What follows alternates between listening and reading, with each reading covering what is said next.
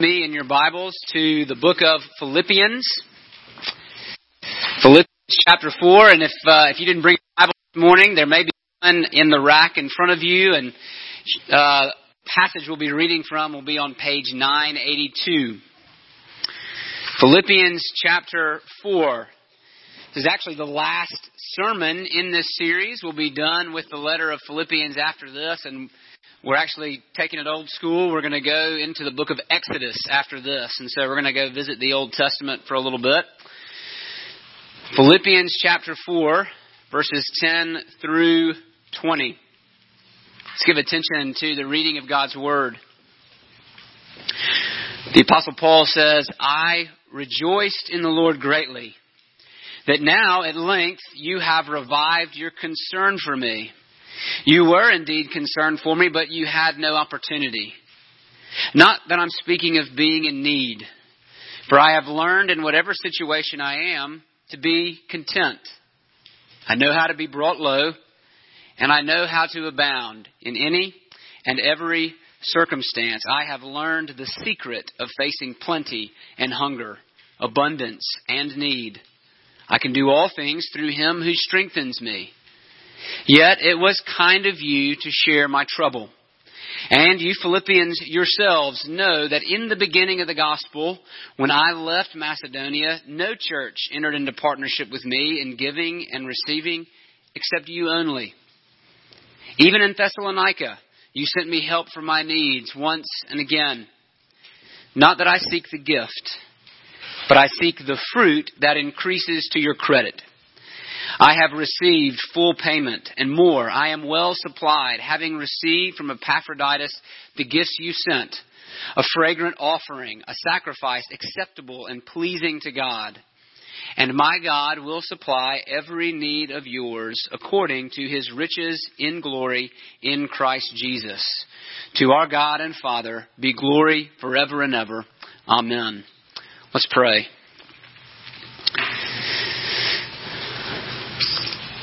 Our God and our King. We thank you for this word and pray, Lord, that you would bless it. That you would aid our understanding, that you would help us to hear. And not just to hear, but to listen intently. Open our hearts, Lord. Help us to receive the seed and to bear fruit. We pray it in Jesus' name. Amen. Just by way of reminder, we've been working our way through Philippians under this heading, right? How the good news of Jesus transforms the way that we live. We looked at the life of Jesus in John's Gospel for over a year, and then I wanted to turn to Philippians because I don't know that we often think about this in this way that Jesus doesn't just come and pay for our sins. Jesus doesn't just come, though that would be great in and of itself. Jesus doesn't just come and rescue us out of our sin, but He actually, that same grace that saves us, actually begins to work in us. That Jesus' life transforms our lives. And right at the middle of the book of, the, of Philippians is uh, Paul gives this kind of beautiful poem about the downward and trajectory of Jesus, how Jesus makes himself low, even to the point of death, and then is raised up on high, right? He comes back from the dead and then he ascends to heaven. And that down up speaks to us as well, right? It, it speaks to our own down up, right? The, the, the downward and upward trajectory of Jesus works in us that which pleases God. And that's really the goal. Make no mistake about it that the goal, the end for which we are rescued is to please God. To live lives that are daily made new so that God is glorified. And we've looked at several different aspects of that. We've talked about unity. And we've talked about humility instead of pride. And over the past few weeks, we've talked about anxiety and peace and how in Christ we can have joy and we can have peace in the face of all of the things that worry us. And just as a side note, this summer uh, we are offering a, a special summer growth group uh, on Wednesday nights uh, using Tim Lane's book on anxiety. If that's something that would be interesting to you, that's not like a you know a clinical class. You know, this is not a counseling opportunity, but it's just an opportunity to gather as believers during the summer uh, and talk about the things that worry us. Actually, even if you're not a believer, if you're not a Christian, but you find worry and anxiety a pressing problem, I encourage you to be a part of this growth group. If you're interested in that, um, Paul Connor. Uh, Paul, would you raise your hand? Kind of. He has more information on that. You can talk to him after the worship service because that obviously is an issue in so many of our lives. But so Paul now here starts wrapping the letter up. He starts saying thank you. In the last, uh, this last section, what we're going to see is that the good news of Jesus leads us to contentment and leads us to generosity. That the life of Jesus works in us contentment and generosity. How so? Uh, just to kind of give you some background to what's going on here in the letter where Paul is when he says, I'm grateful, I rejoice that you have revived your concern for me. Let's just, well, before we, before we do the background, let me, let me just throw this out there to you. When I say contentment, where do you go? Who are you with? When I say content, what do you have? What do you not have? Contentment is defined as a state of satisfaction and happiness. And so when I say it, all of us probably go to a particular place or to a particular set of circumstances, and what's really interesting is that in the case of Paul, you would not have defined his circumstances as contentment. Paul is under house arrest in Rome for preaching about Jesus, which means, pretty sure, that he was chained to a guard, if not 24 hours a day, most hours in the day. Not only that, but Paul, there are actually people in Rome who are actively working against Paul. Now they're preaching Jesus, but they're doing it to hurt Paul. And so, both from within the church and from outside the church, Paul is in a pretty rough spot. And so the Philippians uh, a church that he had planted towards the beginning of his ministry, they send a man named Epaphroditus to bring a gift to Paul, a care package, basically, to meet Paul's needs. And so that's what Paul's talking about when he says, I'm grateful, I rejoice that you have revived your concern for me. That's what he's talking about. But then he says something really interesting. After he said, it's almost this is not, by the way, probably how you would want to say thank you to somebody, right?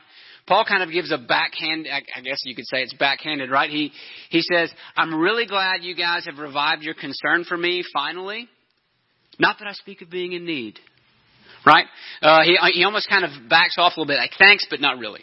But that's not what Paul is doing. Let's look at, uh, look at Philippians 4.10. I rejoiced in the Lord greatly that now at length you've revived your concern for me. You were indeed concerned, but you had no opportunity. Not that I am speaking of being in need. For I have learned in whatever situation I am to be content. And so Paul is genuinely glad that they have revived their concern. He's genuinely glad, really very happy that you guys have, have met my needs but let's talk about needs for a second. Even if you hadn't, even if you hadn't sent that gift, I'm okay. I've learned how to be content. Does that seem like a remarkable thing to you? It certainly does to me. I think the people who know me best would wish that I would learn how to be content. Right? The people that I work with, the people that I live with. It's never good enough. it never measures up. There's always more to reach the pinnacle. Paul says, I've reached it. I've learned how to be content. Look at verse 12. He says, I know how to be brought low, and I know how to abound. In any and every circumstance, I've learned the secret. I've learned the secret. Paul is using a phrase that Greek mystery religions would use, right? Think, um, think in lesser terms, probably of fraternities or sororities or organizations like the Masons, right? These, these mystery religions would use this language to talk about progressing up the levels of initiation, right? That, that little bit by little bit you would be initiated into the secret knowledge until you had fully attained, right? Paul's saying, I've been through the initiation process and I have attained the knowledge. I have learned the secret of how to have a little and how to have a lot, of how to be hungry and how to be full. What is the secret? Paul, Paul has increasingly reached this point of detachment to stuff. Wouldn't that be nice? Paul has reached this point of detachment where he can look at stuff and say, it's great to have it, and it's okay to not. I've learned how to be content. Now, can you say that, right? When you go back to your place, your happy place, your place of contentment, it usually involves having something or being somewhere or being with certain people. Paul says, I've learned how to be satisfied when I have and when I have not.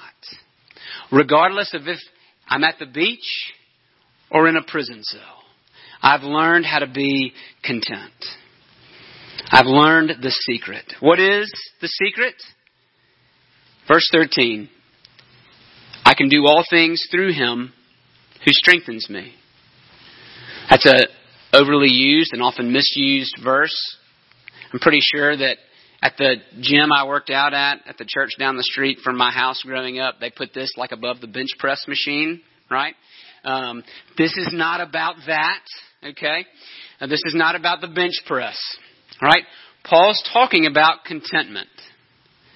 Paul's talking about being satisfied, whether it's good or bad on the outside. And so, to our definition of contentment, this state of happiness and satisfaction, let's add this definition. Gospel contentment is different from regular contentment. Because gospel contentment is a state of happiness and satisfaction that isn't found in outward circumstances. Gospel contentment is not found in outward circumstances, but in Christ Himself. I can do all things in Him who strengthens me. And so we could say it this way contentment, true gospel contentment, is a heart that is settled. Right? When I, when I hear the word content, I imagine my heart finally being able to just breathe a sigh of relief and say, mm, This is good. Right? And for Paul, contentment is a heart that is settled on Christ and not outward condition. Not outward condition. How do we learn this secret?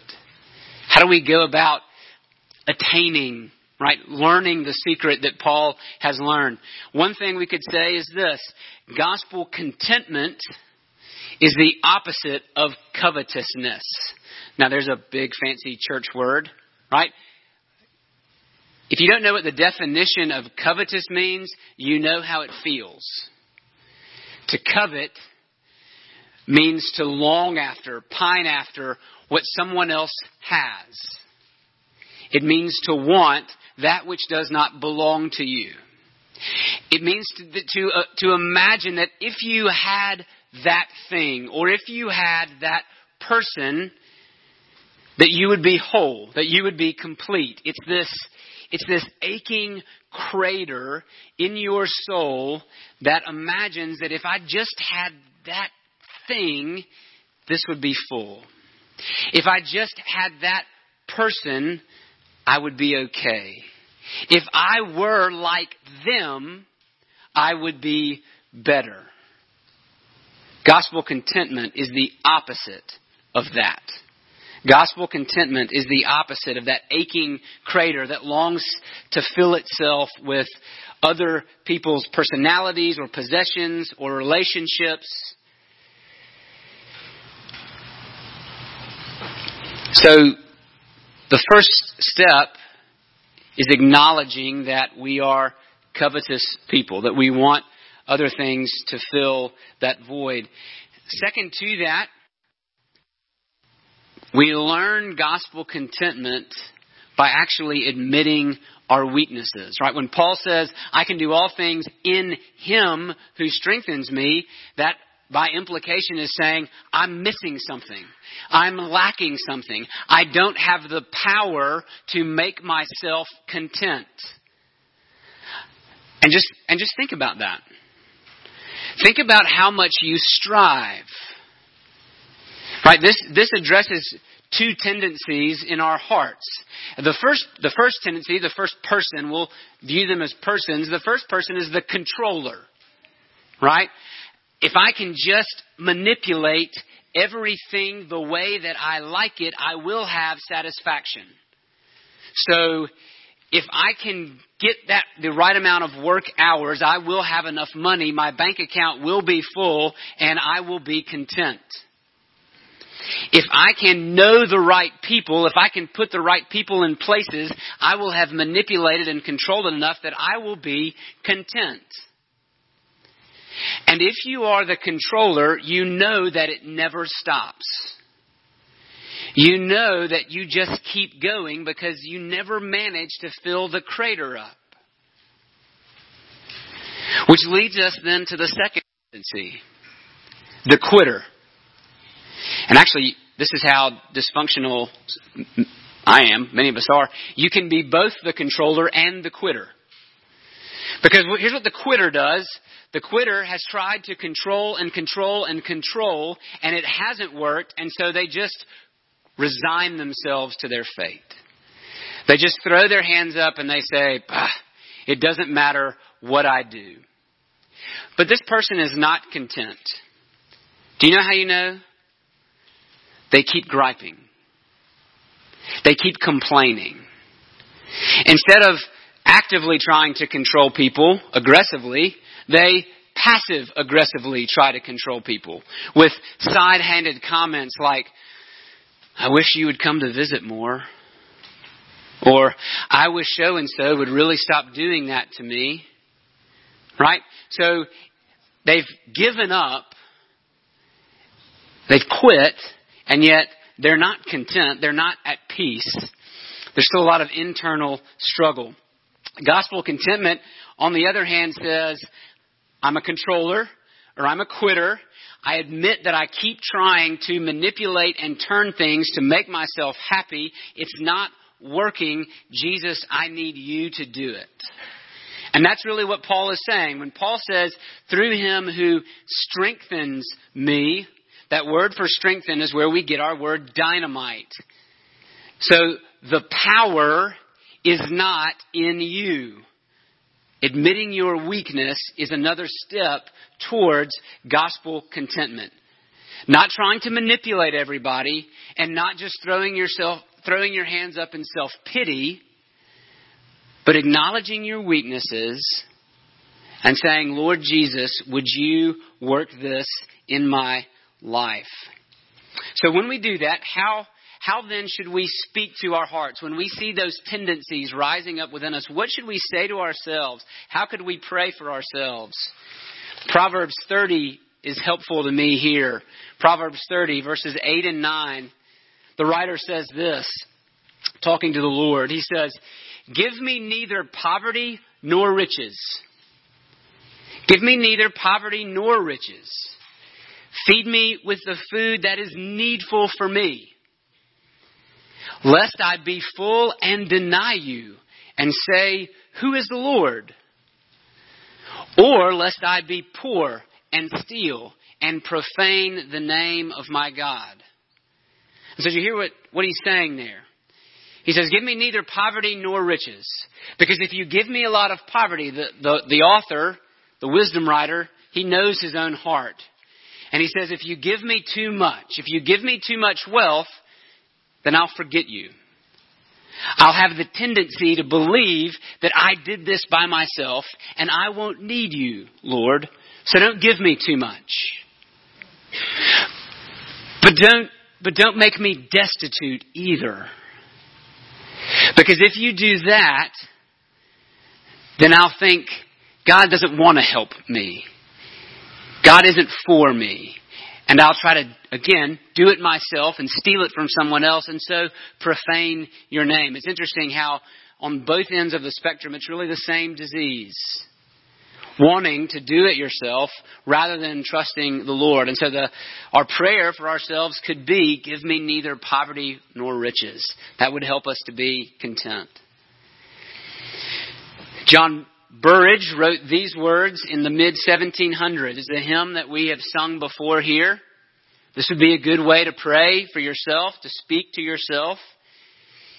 He wrote, Jesus, cast a look on me. Give me sweet simplicity. Make me poor and keep me low, seeking only Thee to know. All that feeds my busy pride, cast it evermore aside. Bid my will to thine submit, lay me humbly at thy feet. I love this line.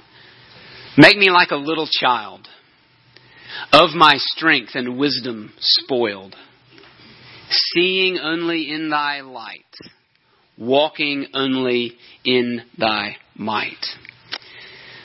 That's how gospel contentment is formed in us as we look more and more to Jesus so how does that, how does, so that's how the good news affects our contentment in an increasing sense. What about our generosity? It's interesting that Paul links these two together. It's really a, a twin sister. Gospel contentment and gospel generosity are really twin sisters. Now, you can be, you don't, there's a caveat here. You don't have to have gospel contentment. In fact, you don't even have to know Jesus to be generous. You don't have to get the gospel to be generous. Right? There's history is full of people who don't know Jesus and have given away lots of their wealth. But here's the difference. Right? Here's the way the world you contentment, generosity, etc. Right? I can give as long as I have plenty.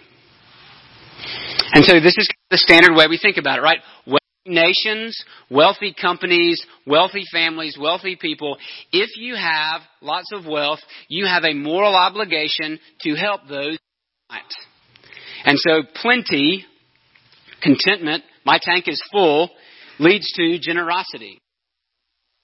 And there's truth in that. But in the God, you don't have to have plenty to be generous. Okay, gospel, you're content whether you have plenty or you don't. And it's out of that contentment that you can give whatever you have. You don't have to wait for the tank to be full. In fact, the people that Paul's talking to, they were almost in abject poverty. Paul tells the Corinthians in his second letter to them that these Macedonians, the Philippians, gave out of their poverty. They understood that because God was taking care of them, they could give generously. And so when we think about contentment and generosity together, don't make the mistake that says, as long as my tank is full, because this is how we think, right? As long as my tank is full, then I can gladly give. Now, let me back up and give another caveat. Paul says in verse 10, I'm glad that you have revived your concern. I know that you were concerned, but you didn't have opportunity. So we can acknowledge even in, within this room, that there are some people who would like to be generous, and yet they do not have the opportunity to be. And so, we want to be gracious in the way that we apply. Just because you don't have doesn't mean that you should always give. There may be some circumstances in your life that prevent you from having opportunity to, to give sacrificially. So, we want to say that, be fair. But, I think the gospel changes the way we think about what we do with our time and our treasure. Alright? And just to do that, let's look at the way Paul describes this. And as we look at this, I want you to think about these things as you consider why you put money in the plate or what organizations you give to. Um, Paul describes Christian generosity in three different ways. First, verse 14. He says, It was kind of you to share my trouble. You Philippians yourselves know that in the beginning of the gospel, when I left Macedonia, no church entered into partnership with me. That word partnership and sharing are, are they have the same root word. Sharing. That's one way that Paul talks about giving, that when we give to one another, we are actually partnering together. That when you give to a missionary in gospel work, you are partnering with them in their mission, so much so that it's not just their work, but it's also yours.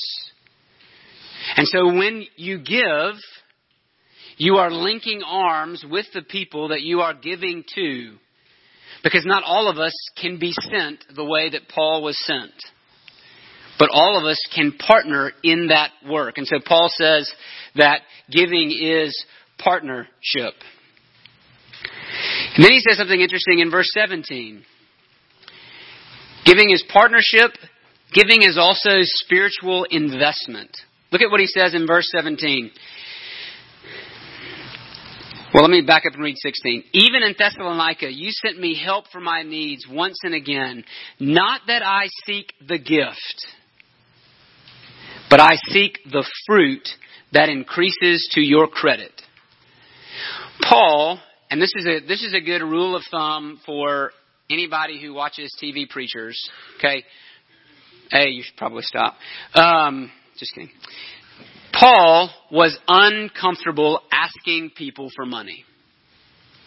In fact, in some of his churches, he refused to ask for money because he was worried. Well, in the ancient world, it's the same as it is today. People who constantly ask for money seem like they're dishonest. And in some places, people would try to use the amount that they gave to manipulate Paul's message. Paul, you shouldn't preach that way. I, I gave you a lot of money last week.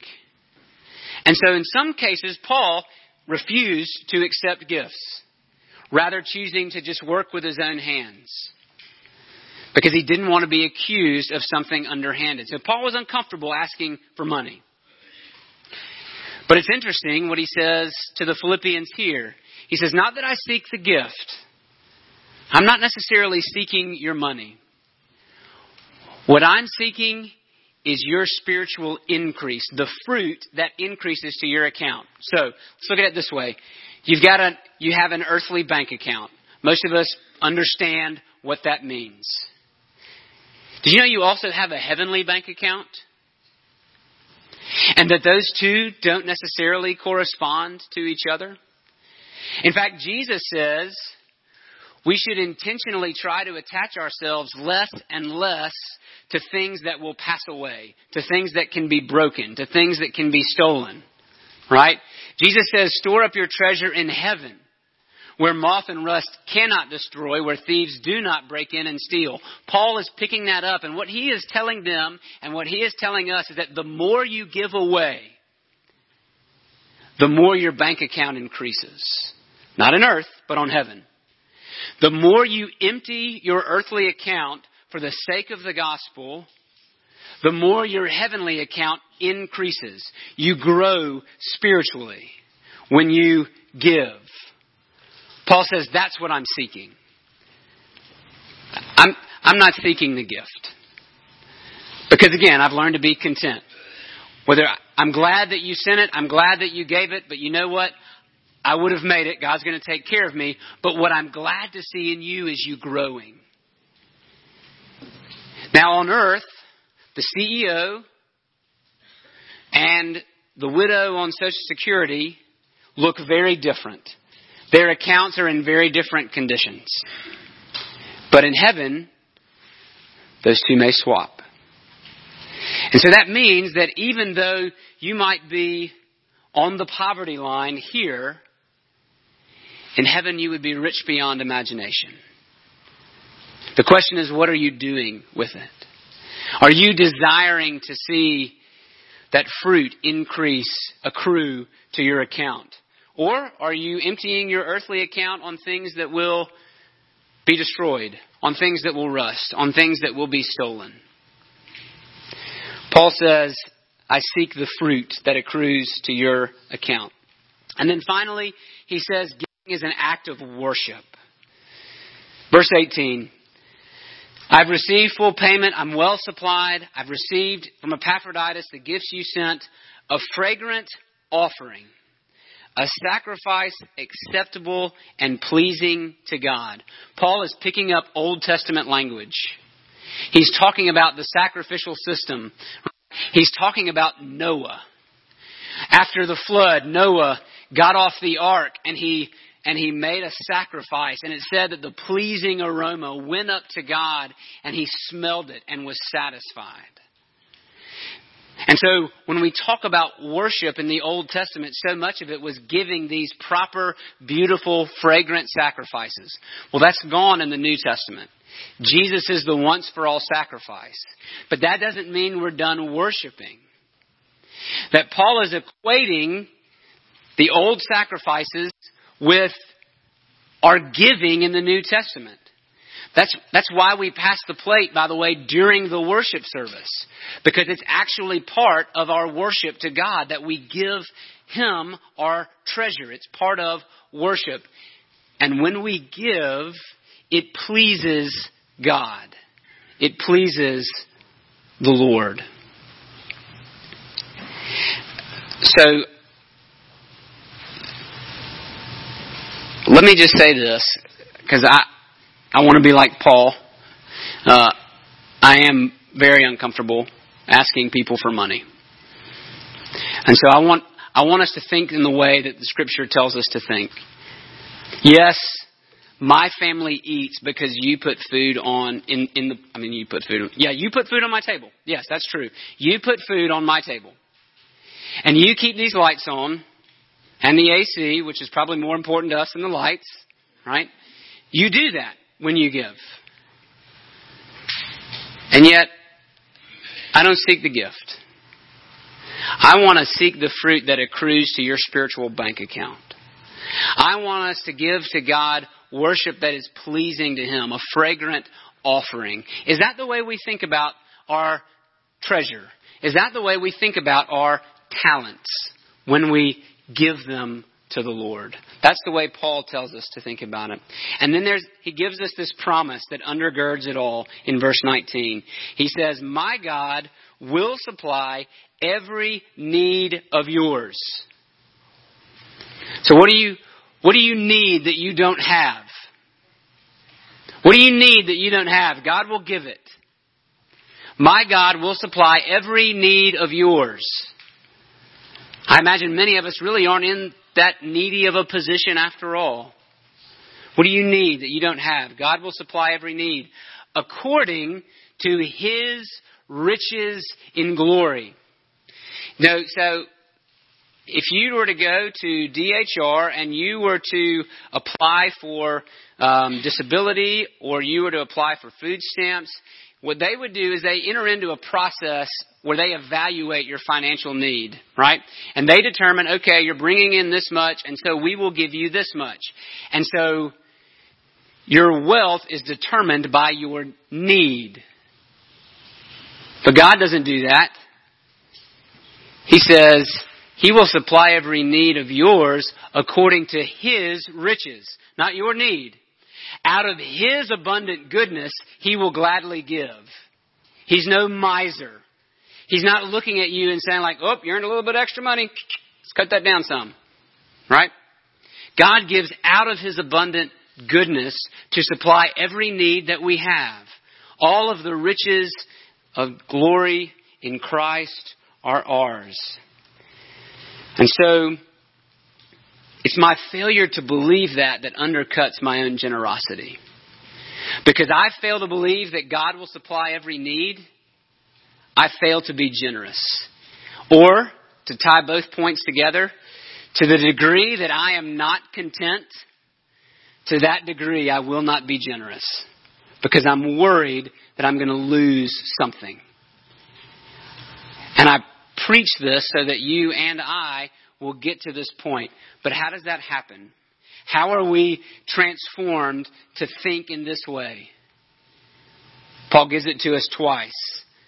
I can do all things in Him, according to the riches of His glory in Christ.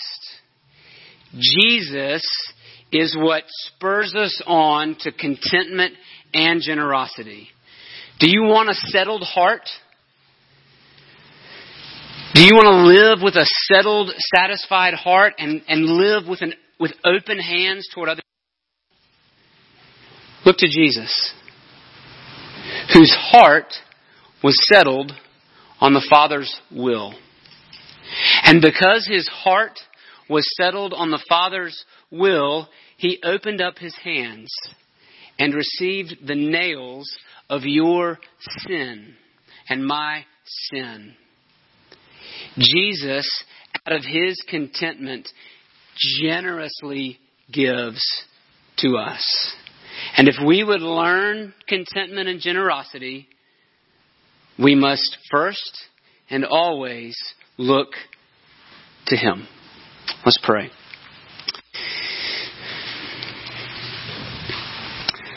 Father in heaven,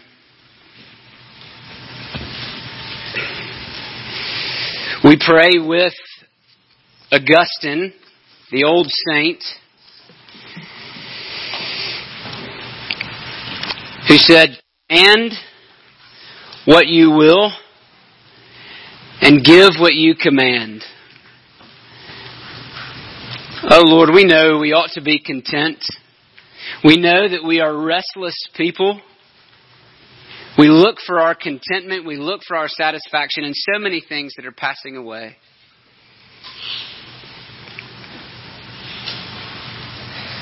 And so you call us to, to something better. God, would you give that something better? Would you anchor our souls on Christ? And may we learn that the person who possesses Christ possesses all. Mm-hmm. There is nothing I need that you have not given.